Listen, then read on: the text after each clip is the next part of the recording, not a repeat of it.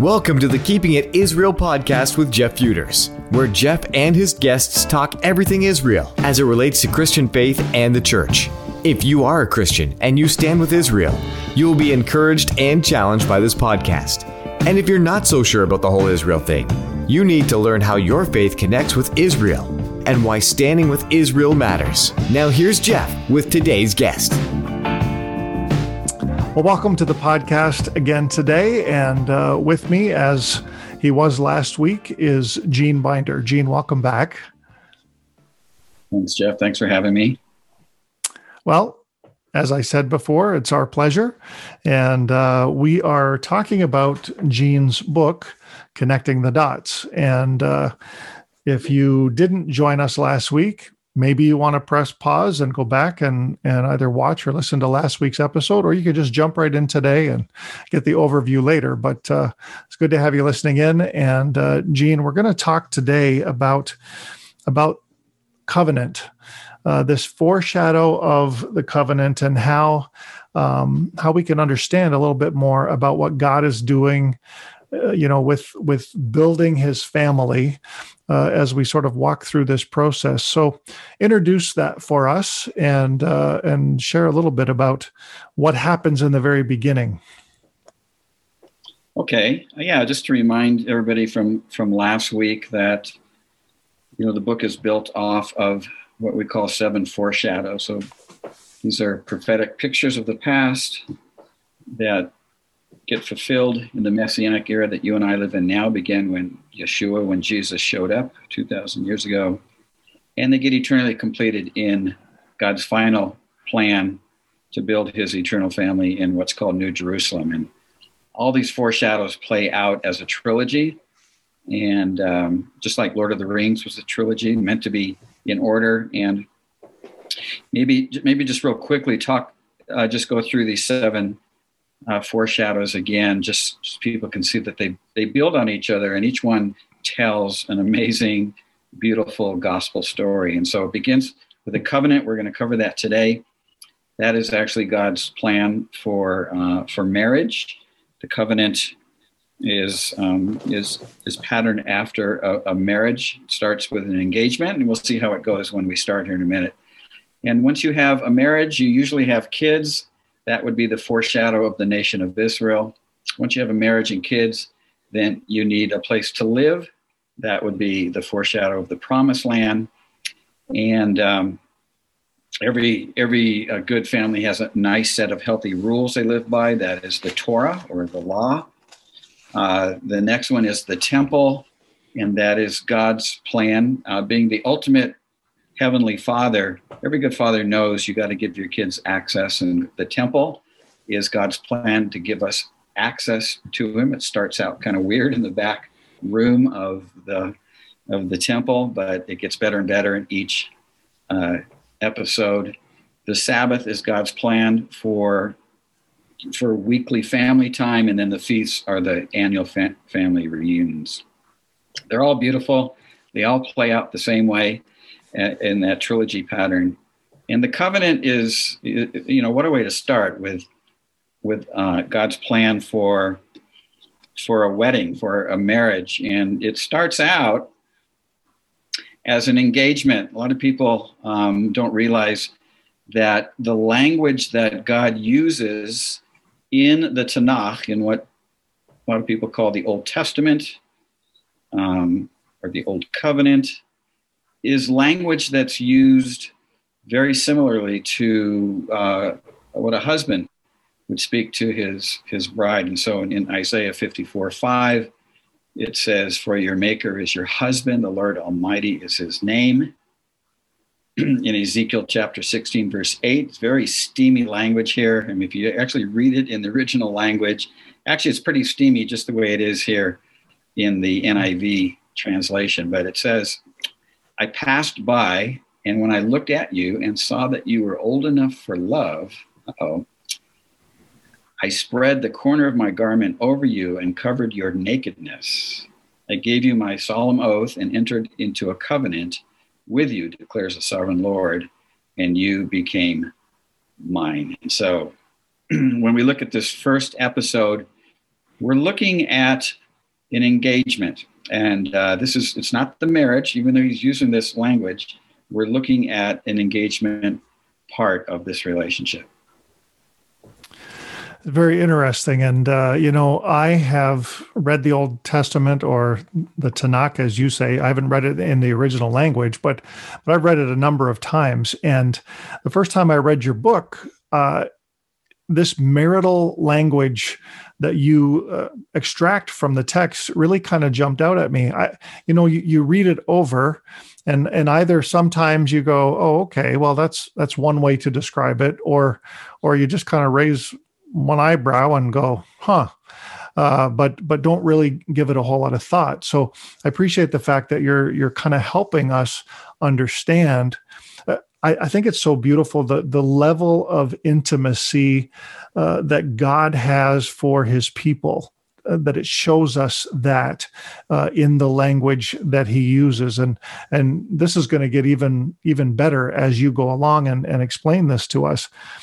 Um, You talked about uh, that text in um, Ezekiel, I believe it is, where where God says, you know, he's gonna he's gonna take and and cover us, uh, you know, pull the the the uh, the garment over us, I believe is the language, and um, it makes it always makes me think of Ruth and Boaz and their story. You know, Ruth knows that this man is to be her kinsman redeemer in in Jewish tradition, uh, but they're not married, and she goes and waits for him, uh, you know, at the threshing floor. Talk a little bit about maybe how those things connect. Well, I mean, you know, again, the book of Ruth is also somewhat of a type for us. I mean, Boaz and Ruth will become married, and they will give birth to a child, and the Messiah will come through that lineage. And so, you know, God, whenever he tells these intimate stories, They they almost always have a kind of a foreshadowing of, um, into the future as well, and this one certainly does. It, it's it's it's important to know a couple of things about this covenant that God made with the nation of Israel, the Israelites. That first of all, it's it's an everlasting covenant. He says that several times in the book of Genesis, repeats that over and over again, as if we need to hear it more and more to to mm-hmm. believe it. Because as we, we talked about in that in last week in the first session about replacement theology, a lot of people think that God revoked his covenant promises to Abraham and his kids, but he didn't. He disciplined him. And there's a difference between discipline and judgment. Judgment is final, discipline is for our good. And so the two exiles that Israel experienced was, was to help refine them, not to take away the covenants. And and it's important to know that in this first phase, which I think is the most important thing, is that it's just an engagement, but that an engagement in ancient Israel was binding. It took a certificate of divorce in order to, to get out of it. And the best place we can see this is, is the relationship between Joseph and Mary, Joseph and Miriam, uh, two right. young right. Jewish man and woman, you know, they're engaged, right? And um, they're not married. And Mary comes to Joseph with a, with the Holy Spirit story that she's pregnant. And like any of us, we wouldn't really buy that. And Joseph doesn't buy it. And so it says that, it said Joseph, her husband, was a righteous man when he heard this, and he did not expose her to public disgrace. He had in mind to divorce her. You see, so that's how that's how serious it was to be engaged. Mm-hmm. Yeah, and, right, um, right. Yeah, and in this first episode, God is is engaged to the Israelites, but they cheat on him. And they cheat on him multiple times. And it and it breaks his heart. And um, which brings it gets us to the story of Hosea that we'll talk about. Yeah, the story of Hosea is uh, you know such a a heart-wrenching story because I mean certainly for a guy, you know, a, a guy uh, reading Hosea is thinking, God, what are you up to? I, I mean, why would you put this poor man, uh, you know, through what you put him through? But but God had a reason. It's it's horrible. I mean, any man or woman who has had a partner um, cheat on them understands this is the worst experience that you can have. Mm-hmm. It crushes, and particularly for us men. Um, I mean, it, it crushes both genders, but us men, we take it so much harder. Um, and so he comes to this young Jewish man named Hosea. And then right in verse two in Hosea chapter one, verse two, he says, he said, go marry a promiscuous woman, have children with her. Like an adulterous wife, this land is guilty of unfaithfulness uh, to the Lord. And so he's even telling us right in the beginning that this, this horrible um, experience that Hosea has to have by, by taking on an unfaithful wife is patterned after the unfaithfulness that the Israelites have towards God. And of course, Gomer goes out and she does. She she is unfaithful, and they have some kids out of that unfaithfulness. And, um, you know, it's got to be just excruciatingly painful for Hosea to be able to even see those kids every day and realize that those aren't, he's not really the father of those, those children. It broke his heart. And yeah. So we get to chapter two in Hosea.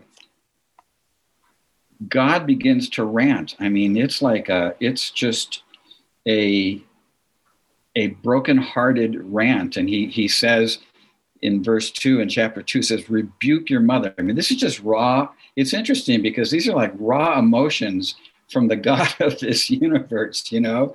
He mm-hmm. says, rebuke your mother, rebuke her, for she is not my wife. I am not her husband. Let her remove the adulterous look from her face and the unfaithfulness from between her breasts. And he just goes on and he rants and he rants for several verses. And um, it's gut-wrenching. But he, he finally gets to, to verse nineteen.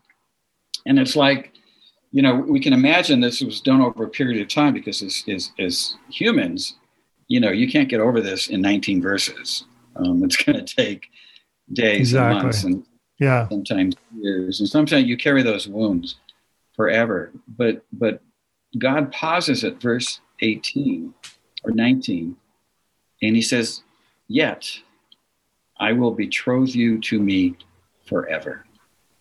He remembers the covenant promise he made to Israel. It wasn't based on what they were going to do. It was based on what he would do. And he says, I will betroth you in righteousness and in justice, in love and compassion.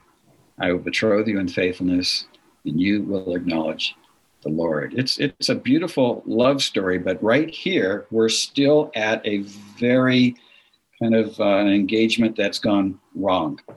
This is, he's looking, he says, I will betroth you. I mean, he said, I'm not betrothing you right this second, you know, right this second, I'm pretty angry with you.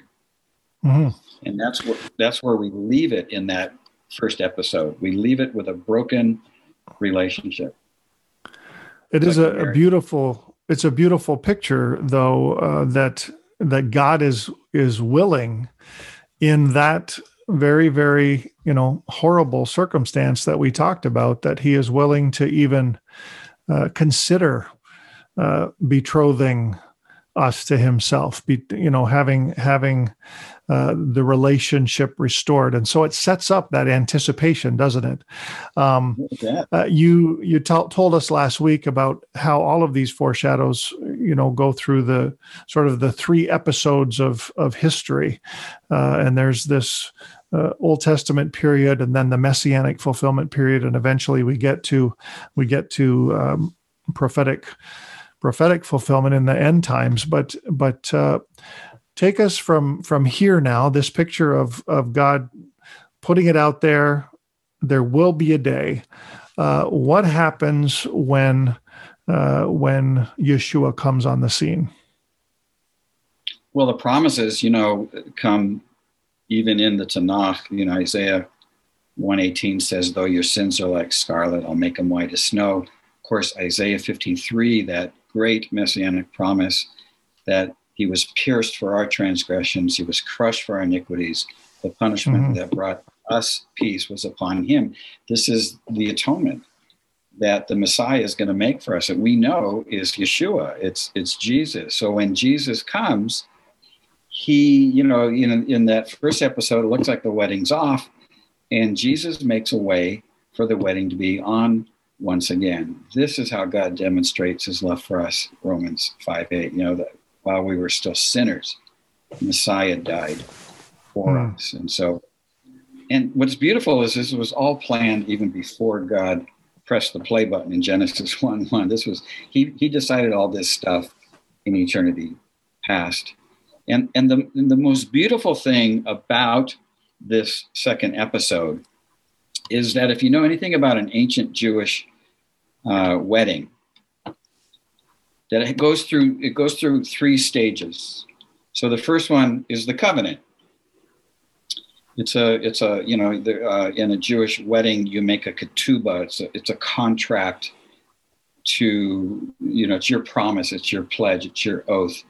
And so that's stage one. The second stage is the preparation. Once the contract is made, the the the the groom and, and usually with, with his father, they've made a they've made a contract. They go back, and the preparation now. He's going to be preparing a uh, a place for his bride to come in the bridal chamber, and then um, he'll finally go and get his bride where, wherever she's at. Usually, it's in a in a town, uh, maybe the next town or a little bit further away.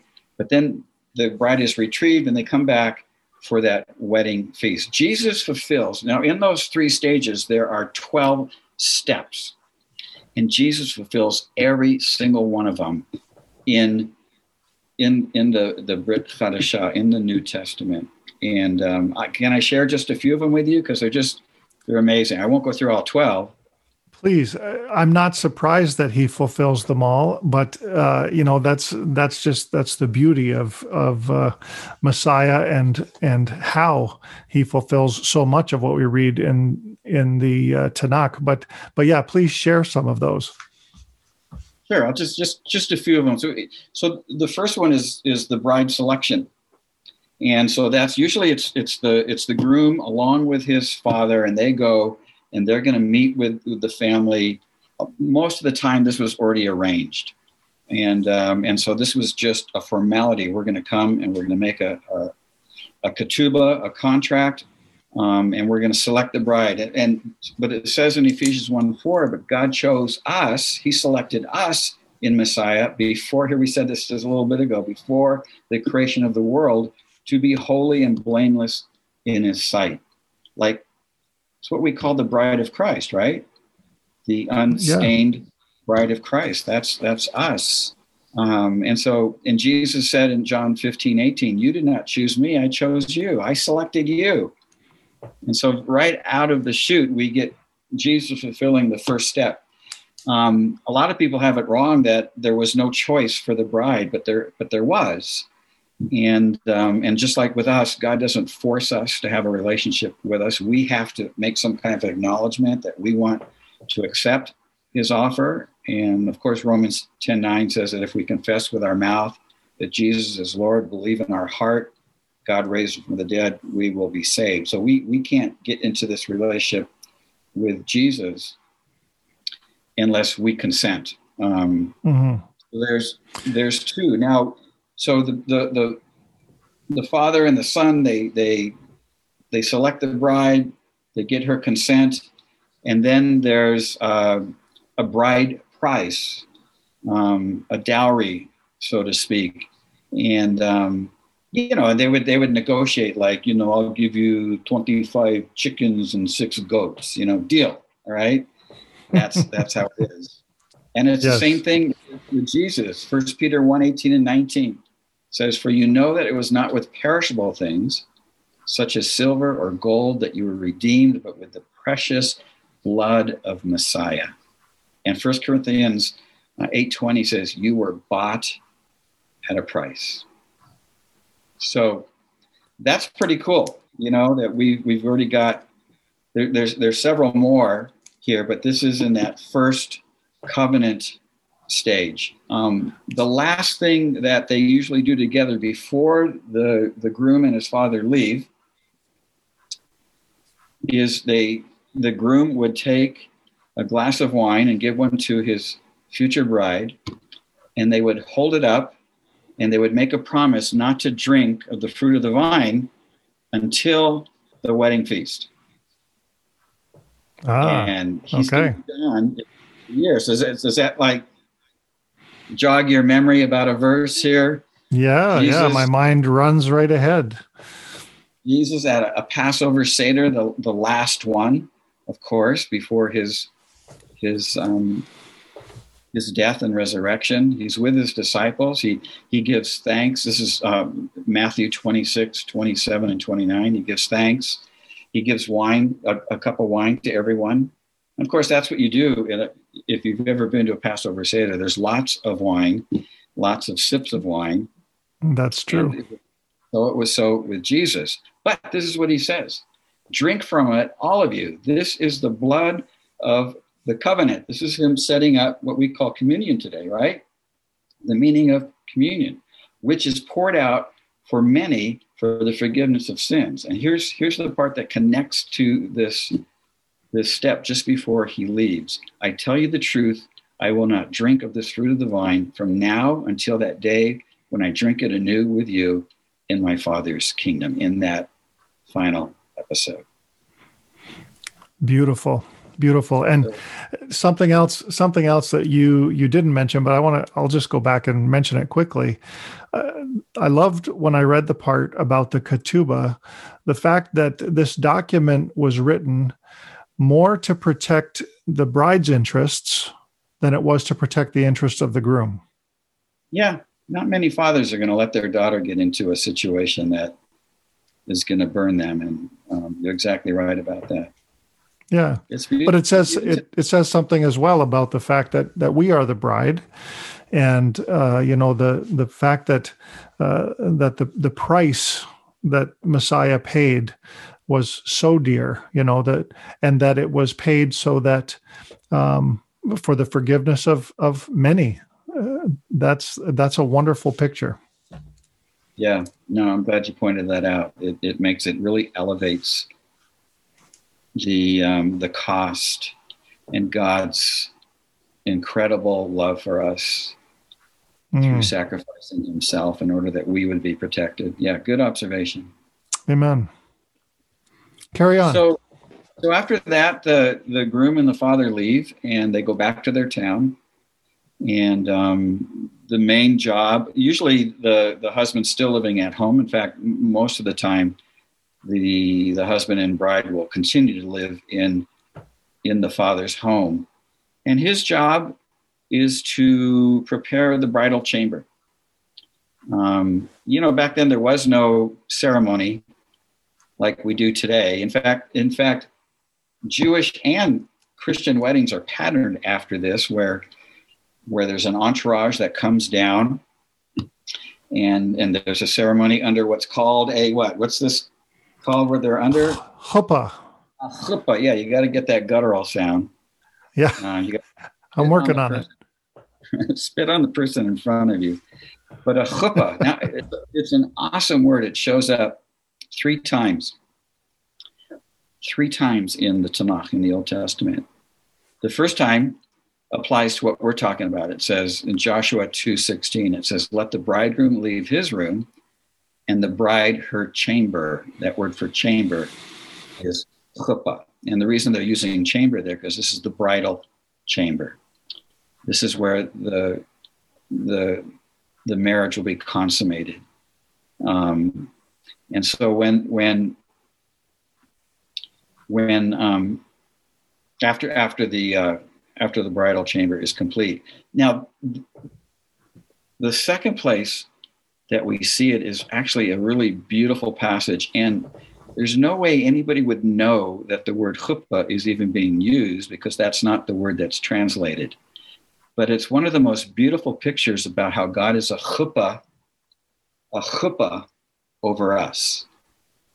And it's Isaiah four, five through six, and it says, then the Lord will create over all of Mount Zion. So Mount Zion is is the is the Temple Mount area, right? And over all those who assemble there, a cloud of smoke by day and a glowing of flame, flaming fire by night. Over everything, the glory will be a canopy, a canopy, a chuppah. Now here's the best description. What follows, the sentence that follows, is the best description of what a chuppah is, because this was it's a bridal chamber, but it was the bride's bedroom, and there is no safer place on earth short of the womb than our bedrooms. You know, about, I don't know about you, but a lot of times when I'm frustrated, I'm tired, I'm stressed, you know, I want to go to my bedroom. It's the quietest place in my house. It's the safest place. And it was true for a bride or for a groom. Here's what God says about this, and this is verse six that follows this canopy description.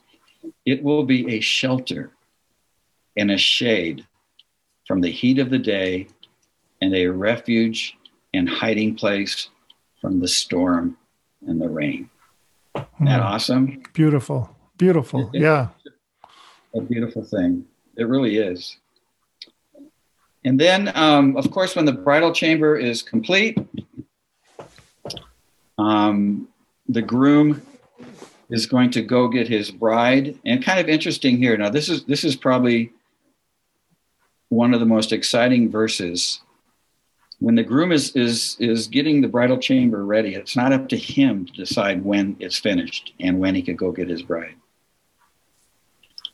It says here in John chapter fourteen, two through three, it says, "In my Father's house are many rooms. If it were not so, I would have told you. I am going to prepare a place for you." So this is a picture Jesus is giving for us to go and prepare our chuppas. And um, but in Matthew twenty-four, thirty-six, it says, "No one knows about that day or the hour, not even the angels in heaven, nor the Son. Only the Father knows the timing of when Yeshua will come back to gather us." And um, you can see how these, these stages are just being built one upon the other, and Jesus is fulfilling each yeah. one of them. Yeah, that that observation in your book kind of blew me away a little bit, because, I, you know, again, you you read these texts over and over and over again. Uh, I don't know that I ever sort of sort of caught the significance, uh, you know, that that Yeshua himself does not know when the Father will send him back uh, for his bride. And this comes right out of the, again, the, this Jewish bridal process or ceremony, that uh, it, it was also true of of the uh, of an ancient groom, that he would prepare until such time as his father told him, right?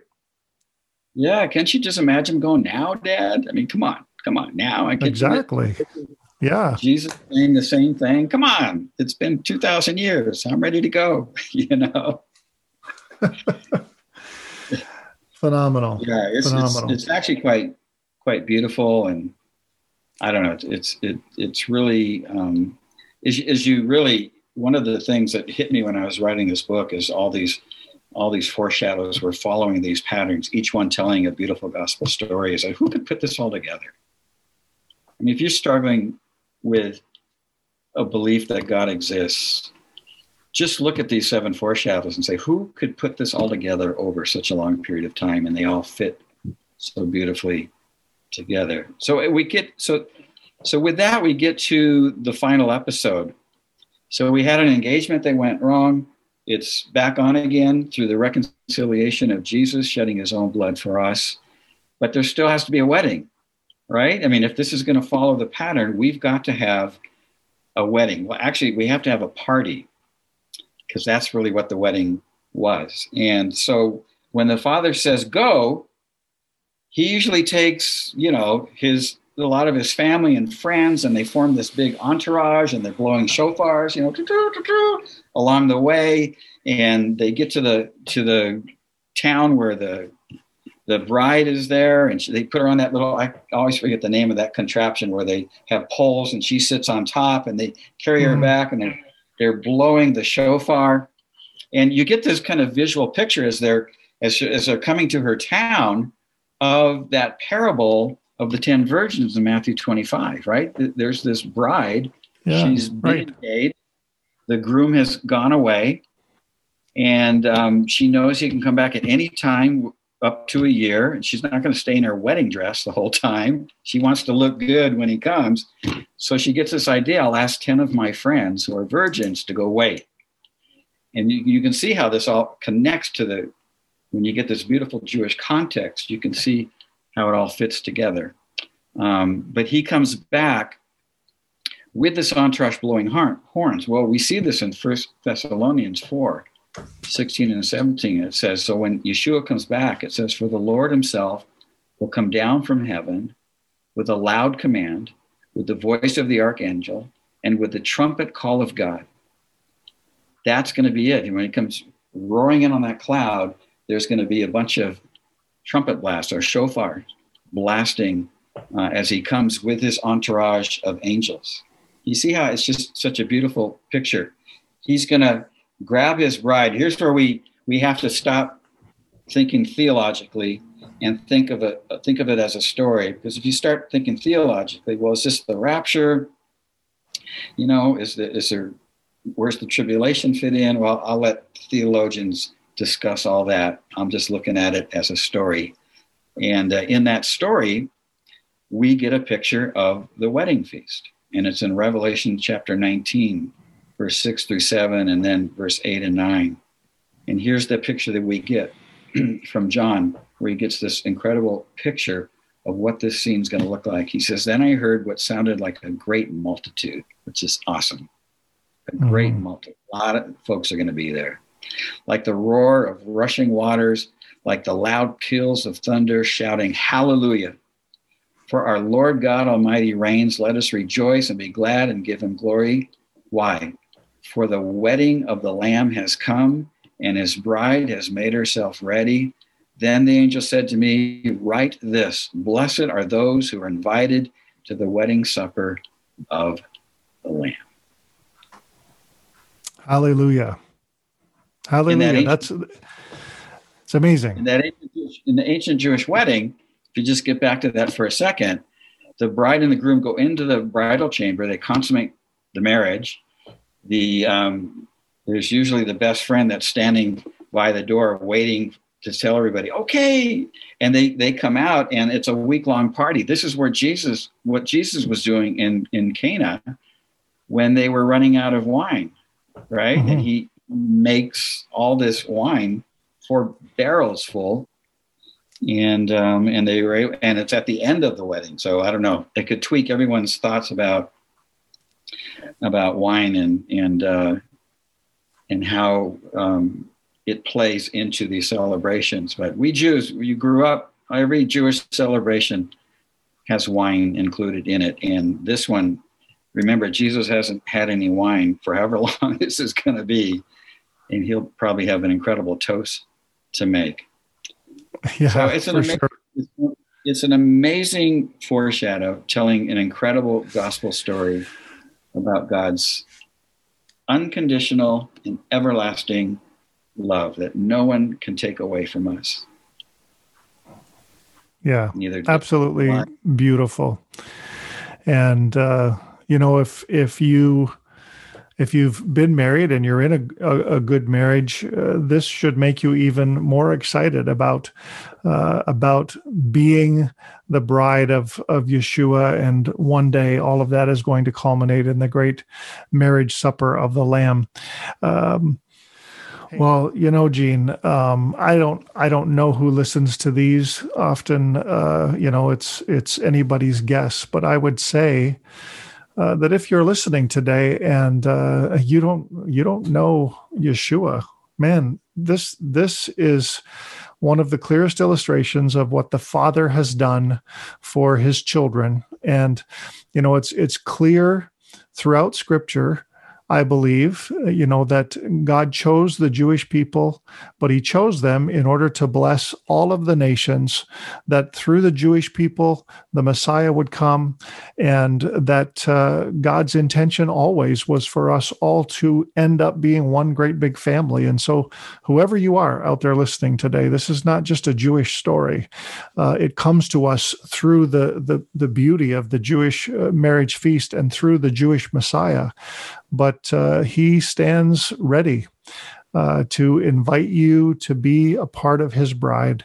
And all you need to do is ask. All you need to do is, uh, Gene, you mentioned it earlier, you know, confess with your mouth, believe in your heart, and uh, and you'll be saved.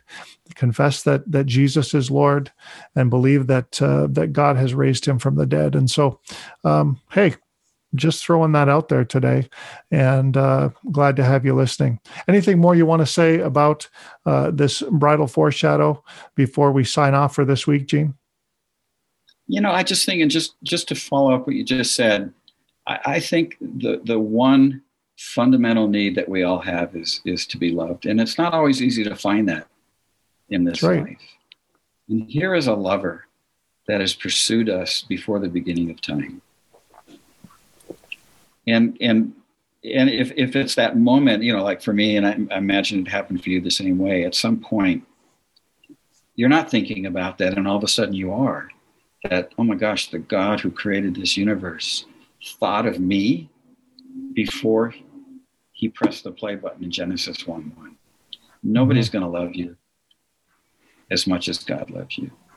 And it is all about, when you confess and believe in your heart, it's really about just giving yourself to that love, responding back, giving your consent, just like it was in that one of those stages. Yeah, nothing better you can do in life. Amen. Beautiful. Well, Gene, thanks for being with us this week. And uh, we look forward to hearing next week about the Torah. We're going to skip a couple of the foreshadows, right? But uh, we'll get you to recap at the beginning of next week again, so that we sort of know where we are. But uh, we don't want to give it all away, because we want people to buy your book. And uh, just remind folks how they can pick this up again. Let us uh, have your website information, and we'll make sure that we post that. And uh... yeah, the best deal you're going to get is on my website, which is Bold Journey, Bold Journey, all all together, no dots or spaces, .com, bold journey dot com backslash books. And make sure you do plural on the books. And there you'll you be able to learn more about the book and find out how to how to pay for it. Awesome. So make sure that you uh, go out to Gene's website, bold journey dot com uh, slash books.